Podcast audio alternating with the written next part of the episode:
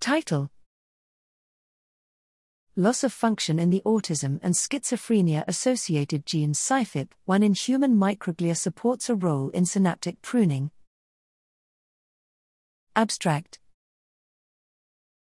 Background The CYFIP1 gene, located in the neurodevelopmental risk locus 15q11.2, is highly expressed in microglia, but its role in human microglial function as it relates to neurodevelopment is not well understood. Methods We generated multiple CRISPR knockouts of CYFIP1 in patient derived models of microglia to characterize function and phenotype.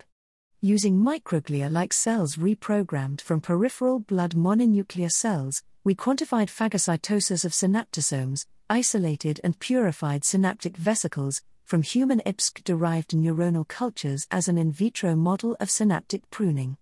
We repeated these analyses in human IPSC derived microglia and characterized microglial development and function through morphology and motility.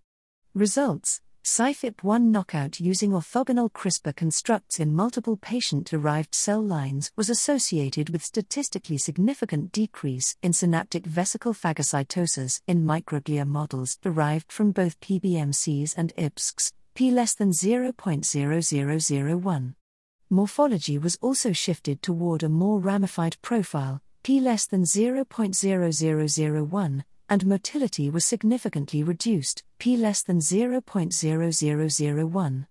However, IPSC CYFIP1 knockout lines retain the ability to differentiate to functional microglia.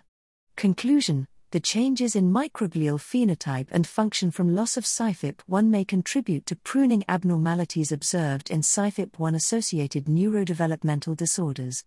Investigating risk genes in a range of CNS cell types may be required to fully understand the way in which common and rare variants intersect to yield neuropsychiatric disorders.